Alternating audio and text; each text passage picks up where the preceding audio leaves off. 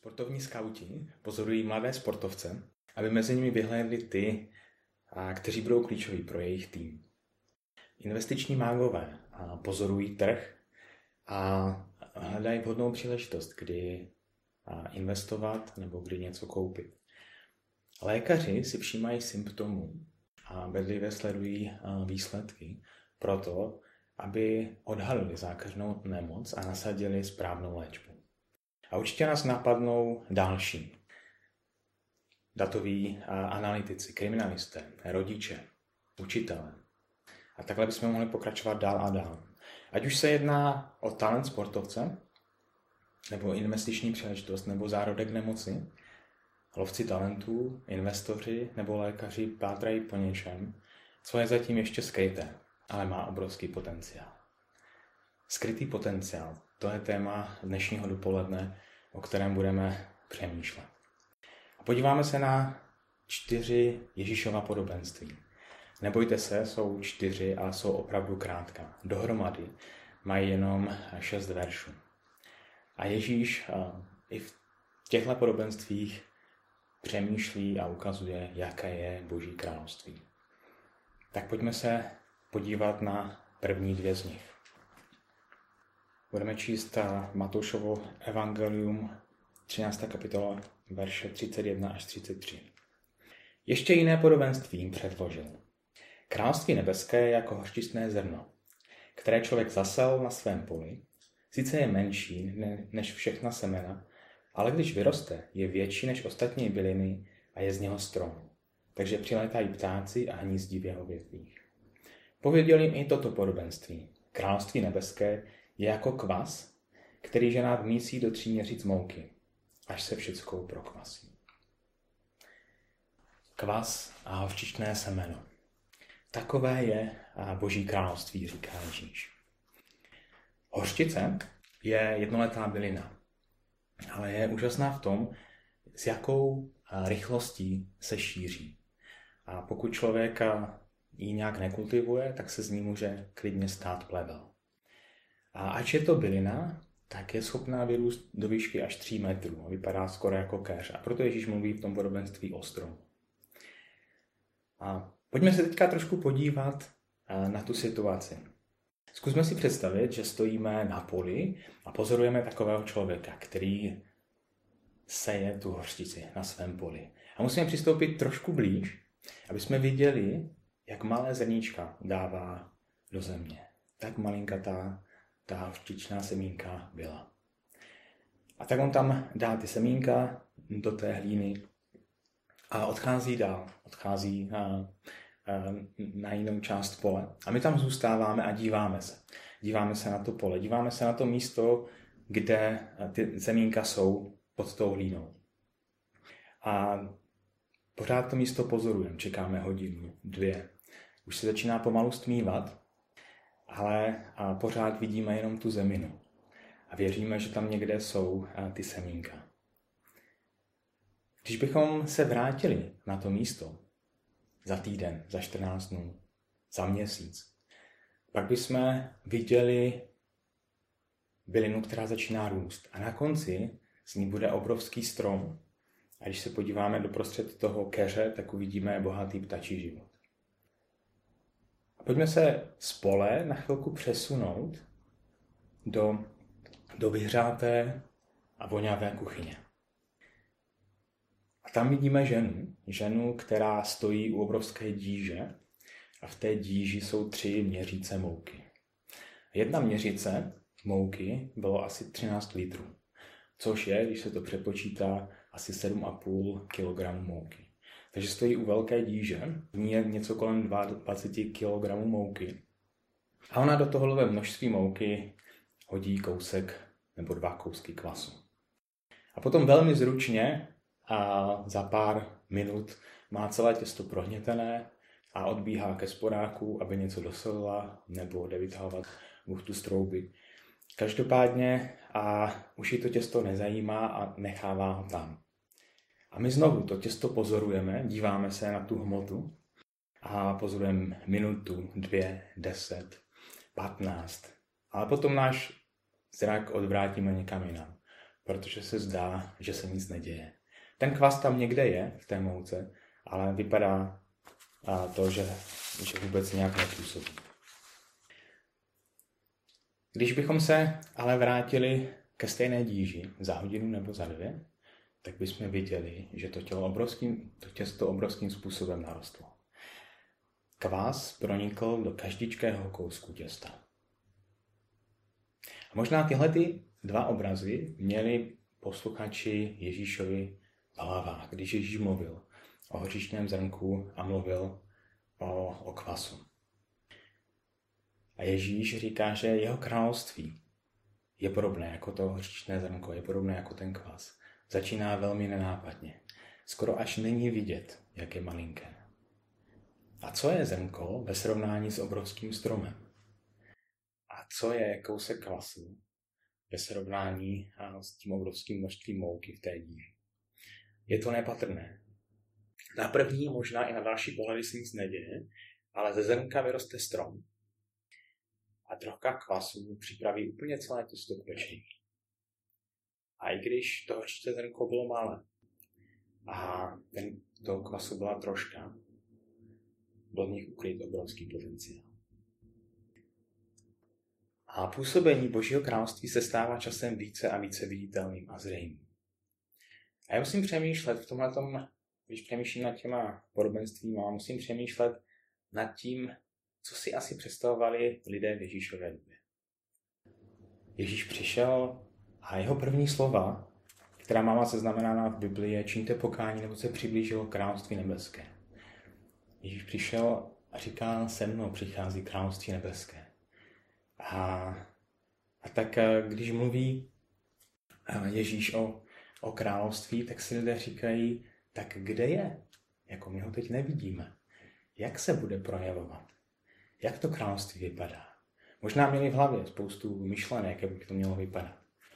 A je zajímavé, že Ježíš a jim říká, království nebeské zpočátku není vidět. Ale na konci je zřejmé.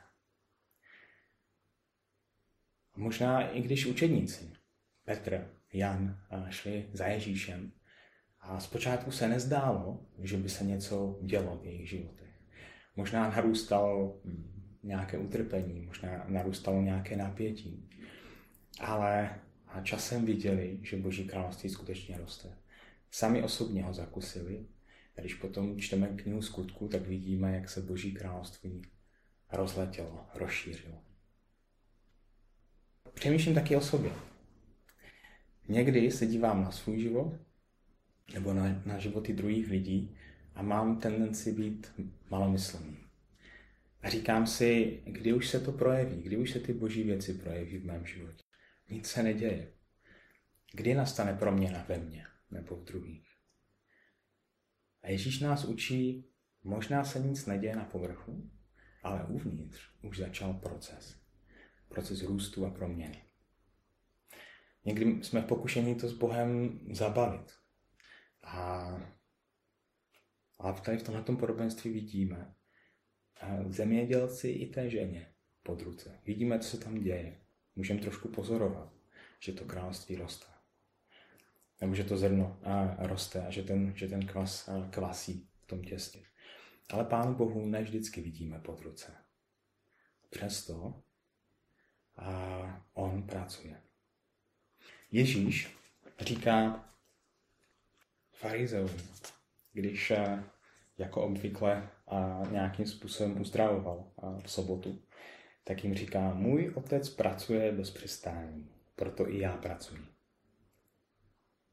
A prorok Izajáš říká následující slova. Spustili se lijavec, nebo padá sníh z nebe, nevrací se zpátky, nejbrž zavlažuje zemi a činí plodnou a úrodnou. Takže vydává si mě tomu, kdo rozsívá a chléb tomu, kdo jí. Tak tomu bude s mým slovem, které vychází z mých úst. Nenavrátí se ke mně s prázdnou, nejbrž vykoná, co chci, vykoná zdárně, k čemu jsem je poslal. Ježíš říká, já pracuji, stejně jako pracuje můj otec. Boží království neustále a působí. A, a Izáš připomíná, že Když pán Bůh něco řekne, když pán Bůh dá nějaké věci do pohybu, tak ty se uh, skutečně uskuteční. A boží vláda, boží spravedlnost, boží hodnoty, boží moc, boží království zprvu není vidět, ale časem se jistě projeví a přinesou požehnání široko daleko. A já nemusím vždycky vidět, ale můžu spolehnout. Můžu spolehnout na to, že Boží království roste. Že ten kvas, jen malý kousek, který byl zasetý, tak prokvašuje to celé těsto. A z toho vykunutého těsta bude pokrm, který nasytí hladové. Vzrostlý strom bude poskytovat stín a ochranu a prostor pro hnízdění ptáků.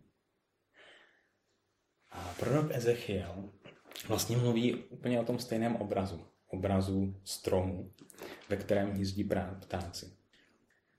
A mluví vlastně o budoucnosti Izraele. Říká, já vezmu ratolest z vrcholku vysokého cedru a zasadím ji. Z vršku jeho koruny utrhnu snítku a zasadím na vysoké čnící hoře. Zasadím ji na vyvýšené hoře izraelské a vyžené větve, ponese plody a stane se nádherným cedrem. Pod ním bude bydlit všechno ptactvo, všechno, co má křídla, bude bydlit ve stínu jeho větvoví. Všechny stromy pole poznají, že já, hospodin, jsem ponížil strom vysoký a povýšil strom nízký. Nechal jsem uschnout strom zelený a dal jsem vypučet stromu suchému. Já, hospodin, jsem promluvil a také to učiní. Znovu, Ezechiel tady kreslí obraz, obraz stromu, stromu, který poskytuje zázemí, který poskytuje bezpečí, který poskytuje stín. A, a Ježíš říká, moje království je jako to malinkaté hořčičné semínko, které zpravu není vidět, ale na konci je strom, který nese a užitek, přináší požehnání. A tak mám pro nás takovou otázku. Kde, ve které oblasti mého života potřebuji věřit, že Pán Bůh pracuje, ač to zatím není vidět? Že ve které oblasti mého života potřebuji věřit, že Pán Bůh pracuje, ač to zatím není vidět? V, prvním, v prvních dvou podobenstvích Ježíša ukazoval na to, jak působí Boží království. Že z něčeho, co zprvu není vůbec vidět, tak se stane něco, něco nádherného, něco, co přináší užitek. A pojďme se podívat na ty druhá dvě podobenství, kde Ježíš pozornost posluchačů zaměřuje trošku jiným směrem. Království nebeské jako poklad ukrytý v poli, který někdo najde a skryje. Z radostí nad tím jde, prodá všecko, co má a koupí to pole. A nebo je království nebeské jako když obchodník, který kupuje krásné perly, objeví jednu drahocenou perlu, jde, prodá všecko, co má a koupí. Přemýšlím nad tím, jak se ten člověk dostal k tomu pokladu. Není to jeho pole? Možná kolem jenom procházel. Procházel, třeba šel eh, někam do města nebo za město a najednou a si něco zableskne a uprostřed pole. A tak přiběhne blíž a zjistí, že vykukuje kus pokladu. Tak ho opatrně odhrne, dá tu hlínu pryč a čím víc dává hlíny pryč, tím víc vidí, jak obrovský poklad eh, se na tom poli nalézá. A tak pozorně si ho prohlíží a čím dál tím víc je mu jasné, že to pole musí koupit. A tak roste jeho, jeho radost z nálezu a za pár okamžiků má jasno. A začne pomalu tu hlínu znovu na ten poklad vršit. Možná naláme nějakou větev a ještě se naposledy podívá na to pole a zkontroluje, jestli je to dobře ukryté. A pak odchází, odchází prodat veškerý svůj majetek, který má, aby mohl za to, co prodal, koupit pole, ve kterém je ukrytý poklad. A v druhém příběhu je obchodník. Perly jsou jeho život. Měl je rád, těšil se z nich, pozoroval krásu pél. Uměl ji ocenit. rukou mu během jeho života prošlo spousta perel. Zkušeným okem se na vždycky podíval a ty, které měly hodnotu, tak koupil. A dneska dělá zase to stejné. Je někde mezi dalšími obchodníky a bere jednu perlu za druhou do ruky a dívá se na ně. A tahle ta perla, kterou teď drží v ruce, je jiná. Když ji tak otáčí v prstech, je krásně bělostná a slunce a slunečí paprsky, které dopadají na ní, tak hrají všemi barvami. On ví, že tahle ta perla je vzácná. Už viděl mnoho perel, ale žádná nebyla jako táhle. Mají v ruce a zatímco se na ní dívá, tak přemýšlí. Když prodám všechny svoje perly, když prodám a, a všechny svoje pole, když prodám všechny svoje domy, bude to stačit? A odchází, aby to prodal, protože ví, že tahle ta perla stojí za to. Oba dva, člověk i na poli, i, i tenhle ten obchodník v určitém okamžiku rozpoznali obrovskou hodnotu toho, co nalezli. A ta hodnota byla tak veliká, že naplnění radostí vše, co měli, byli ochotní prodat. A Ježíš v tomhle podobenství tu naši pozornost zaměřuje na nevyčíslitelnou hodnotu Božího království. A můžeme se dívat na Boží království z mnoha úhlů. Můžeme ho srovnávat s tím, co známe a co víme, nebo s tím, co máme. Přemýšlím nad eh, učedníky, kteří poslouchali tohle podobenství. A přemýšlím nad eh, ženou, která byla ochotná dát veškerý svůj majetek nebo mnoho svého majetku do jedné alabastrové nádobky a přišla za Ježíšem a tou, eh, tím olejem v té nádobě mu potřela nohy. Přemýšlím nad učedníky, kteří říkají, Ježíši, my jsme opustili domy, sítě. Co budeme mít? Učedníci i ta žena a mnoho dalších lidí, kteří se setkali s Ježíšem, rozpoznali v Ježíši obrovskou hodnotu v tom, co reprezentuje. A my bychom se mohli na to Boží království dívat opravdu z různých, z různých úhlů a porovnávat. Ale tyhle ty dny nám víc než co jiného ukazují, jak nejistý a zranitelný je život. Mnoho věcí se dramaticky změnilo. Čím dál tím častěji narážíme na skutečnost, že věci, vztahy, hodnoty nemají dlouhého trvání. A v tomhle je Boží království nesrovnatelné. Jeho král existuje věčně. Jeho právo, spravedlnost vytrvají a odolají změnám. A nejen, že odolají, ale dokonce naplní celou zemi svoji spravedlností. A lidé, kteří byli v nepřátelství vůči Bohu, tak vůči Bohu, vůči druhým i vůči sobě, tak se stávají občany Božího království. Z nepřátel se stávají milovaní synové a dcery. Soběstřednost je v takovém království nahrazena láskou. Souzení je nahrazeno odpuštěním, pohrdání je nahrazeno přijetím, využívání je nahrazeno službou. Smrt je pohlcena životem, hřích je zavalen milostí. A to vše trvá na věky. A poštol Pavel, který na sobě říká, že byl židem ze židů, hebrem hebrejů, že byl tím nejpřísnějším farizejem. On říká, pokud jde o ty vnější věci, tak já jsem měl mnoho a mohl bych na to spolehat. Ale on vyznává v listu Filipským, ale cokoliv mi bylo ziskem, to jsem pro Krista odepsal jako ztrátu. A vůbec všecko pokládám za ztrátu, neboť to, že jsem poznal Ježíše svého pána je mi nade všecko. Pro něho jsem všecko ostatní odepsal a pokládám to za nic.